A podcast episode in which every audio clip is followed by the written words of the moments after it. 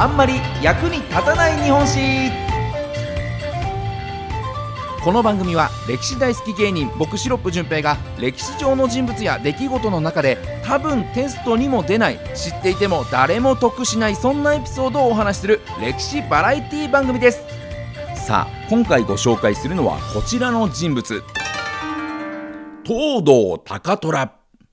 えー、東堂高虎といえばね、戦国時代から江戸時代にかけて活躍した武将でして、江戸城ですとか二条城の改築、あと現存十二天守の一つでもある愛媛の宇和島城の築城などを手掛けまして、もう築城の名人としても知られています。今回この番組のリスナーさんから、えー、リクエストをいただきましてご紹介するんですが、一般的にはこの東堂高虎という人物、築城の名人というイメージと、もう一つ、7人も主を変えた人物として、まあ、風緑っていう風にも呼ばれてね、の忠誠心が全然ない人だっていう風に、えー、評価されて、長らくあまり評価が高くなかった人物なんですが、最近はね、見方も変わって、この東堂高虎を評価するという動きもね、非常に強くなってきてるんですが、どんな人物人物だったのか紐解いてまいりたいと思います。早速参りましょう。今日の役立たずポイント1つ目はこちら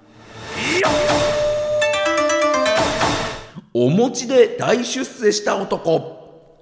さあ、もともとは滋賀県の小さな村の領主だった東道家だったんですけれども、どんどんと落ちぶれていきまして、ほとんど農民と変わらないほどに貧しい家に生まれたのが高虎だったんですね。で、生まれつき高虎は体が大きくて、あのー、こうおっぱいをね、飲むわけですけれども、一人の乳母のお乳では足りなくて、何人ものお乳をもらって、もうまさに飲み比べしながら育っていったと言われてまして、で、すくすくと成長した高虎、190センチもの大男に成長していくんですね。で、こう大きくなった高虎は浅井長政という大名に仕えることになるんですけれども、ただもともとが身分の高い出ではないですから、足軽というね、一番こう下っ端の、えー、立場、ね、戦に出てもね、あのー、三角のね、傘みたいのをかぶってね、の槍持ってやーっていう、そういったポジションですよね。そういった立場で、えー、戦に出るんですけれども、デビュー戦から兜首を取るなども大活躍するんですですね。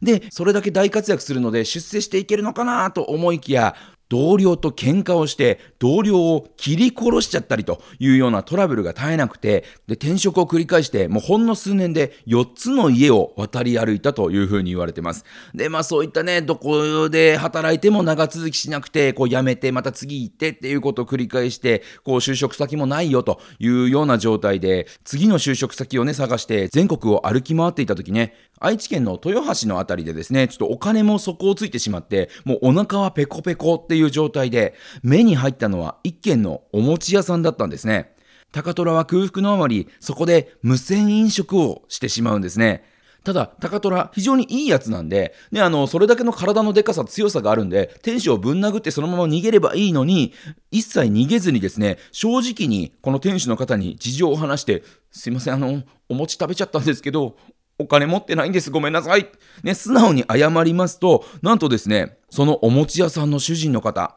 ああ、もういいよ、今日の支払いは出世払いでいいよ。それよりね、えー、あんたは体もでかいんだから早く故郷に帰って親孝行してやんなよっていう風に、の許してくださって、さらには、ね、あのー、帰る道中もお金かかるだろうということで、そのお金まで持たせてくれたっていうね、とっても素敵な逸話があるんですね。で、このね、お餅を食べたことで粘り強くなったんでしょうかね。その後はですね、えー、豊臣秀吉の弟である豊臣秀長に仕えるようになってからは、コツコツと長いことね、えー、お勤めちゃんとするようになりまして、で、だんだんと出世していって、で、最終的には徳川家に仕えて、なんと32万石の大大名にまで出世することになるんですね。だからもともとは足軽という一番下っ端だったんですけれども、そこから成り上がって、えー、32万石の大大名に出世。で、出世してからは徳川の時代ですから、参勤交代というね、えー、領地と江戸との行き来っていうのがあるんですが、その参勤交代の時に高虎は偶然、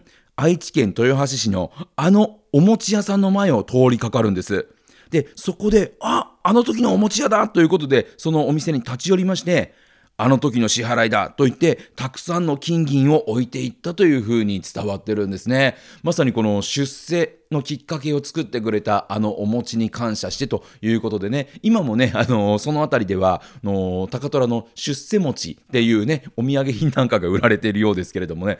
うまいですね。何でもビジネスになるんですね。で、さらにはね、あの食い逃げ未遂の後、出世しながらね、こう様々な戦で戦ってきた高虎だったんですが、あの時の恩を忘れないようにということで、戦の時にね、刺す旗差し物という目印となる旗、えー、この模様として白い丸餅をかたどったものを使っていたというふうにも言われていて、まあ、ですから、こう白いお餅、白い餅がきっかけでお城を手にしたまさに白餅大名ですねという、もうしょうもないダジャレを何度も言われた、何度もいじられたであろう人物、それが東堂高虎なんですよね。じゃあ続いて参りましょう。役立たずポイント。2つ目はこちら。お城で人生が変わった男。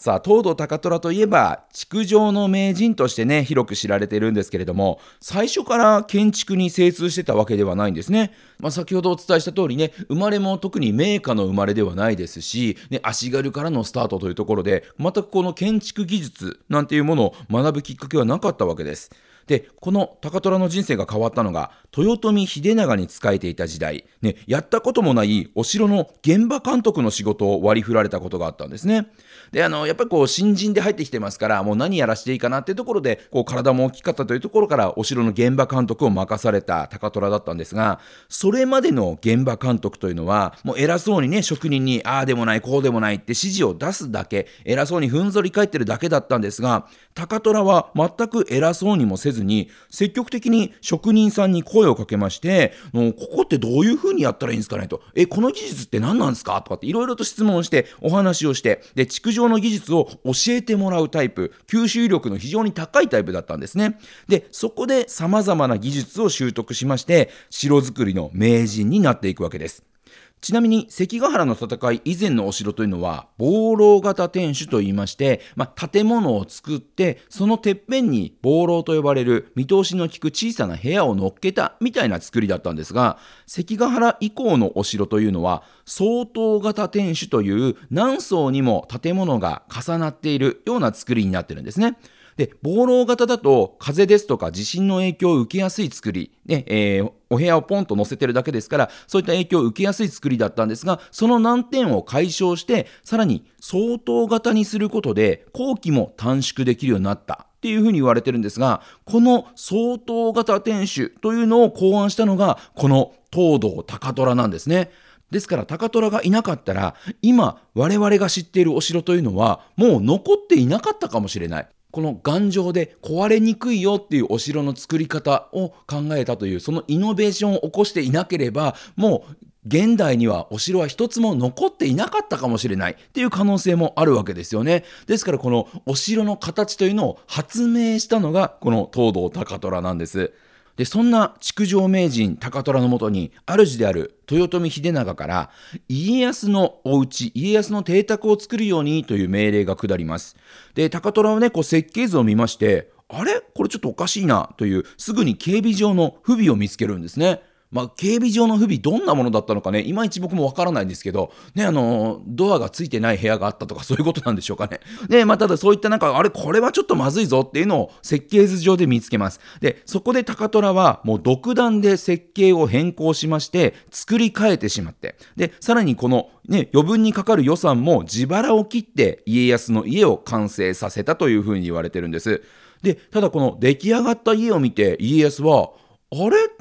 あの設計図と違くない？ってやっぱ気づくわけですよ。で高虎は天下の武将家康様に万一のことがあっては大変だと思いまして勝手に設計変更しちゃいましたと。でもしご納得いかないようであればこの場で俺を殺してくださいとまで言いまして、ただその心意気に家康は感動して、その後関ヶ原の戦い以降、家康の家臣となった高虎を厚遇したというふうに言われています。もともと豊臣の家臣だったので、のいわゆる戸様大名という立場の高虎だったんですが、もう家康からの信頼は非常に厚くて、家康が死ぬ時も枕元にわざわざ高虎を呼んだというふうに言われてまして、この家康と高虎の最後の会話というのもすごいんですね。もう家康が、ああ、高虎に出会えてよかったよと。ね高虎とは宗派が違うから来世では会えないのだけが心残りだよ。なんていうふうに告げるとですね、高虎は、ちょっと待っててくださいねっつって、急に部屋を出て行きまして、で、しばらくして戻ってきて、宗派変えてきたんで、来世でも会えます。来世もよろしくお願いします。っていう風に言って戻ってきたと言われてまして、こう、主をね、何度も変えた人物としてね、風緑抽選士がないという風に言われてきたんですけれども、実は、そんな死の間際の家康にまでですね、その忠義の心を示したという点では、非常に忠義心の熱い人物だったんじゃないかなという風に思います。では、最後参りましょう。役立たずポイント。3つ目はこちら。人を大事にした男。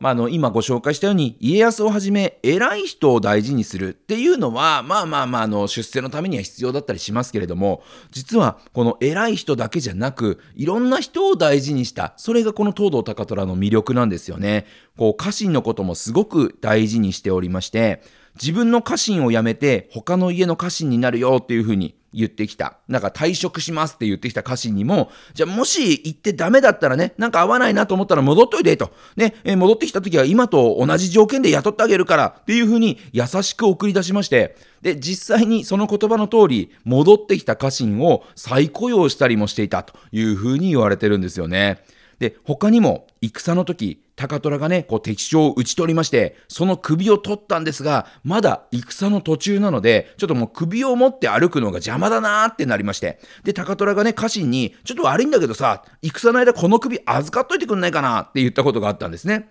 ただ、不幸なことに首を預かった家臣、ついうとうとしちゃったと。ね、寝ちゃったんですね。で、その間になんと、その高虎から預かった首、盗まれてしまいました。もう家臣はね、もう責任を感じて、ね、あの、高虎様が取った首をなくすなんてもうもってのほかだと。もうあの、私の首を代わりに取ってください。もうね、あの、高虎様の家臣から首にしてくださいっていう意味じゃなくて、本当にリアルに私を打ち首にしてくださいと。私の首を打ってくださいというふうにですね、こうお願いするんですけれども、高虎はすごいですね。いや、こんな敵将の首なんてまた取ればいいけど、お前の首取っちゃったらもう働いてもらえないじゃんと。お前には代わりいないんだからさっていうような言葉をかけたというふうに伝わってるんですよね。もう本当に現代のこう経営者ですとかね、えー、部下を持つ上司の方々にもこの感覚ぜひ持っていただきたいなというようなそんな理想の上司だなって思わせてくれる人物。それが東堂高虎なんですよね。きっとこういった理想の上司になれたのも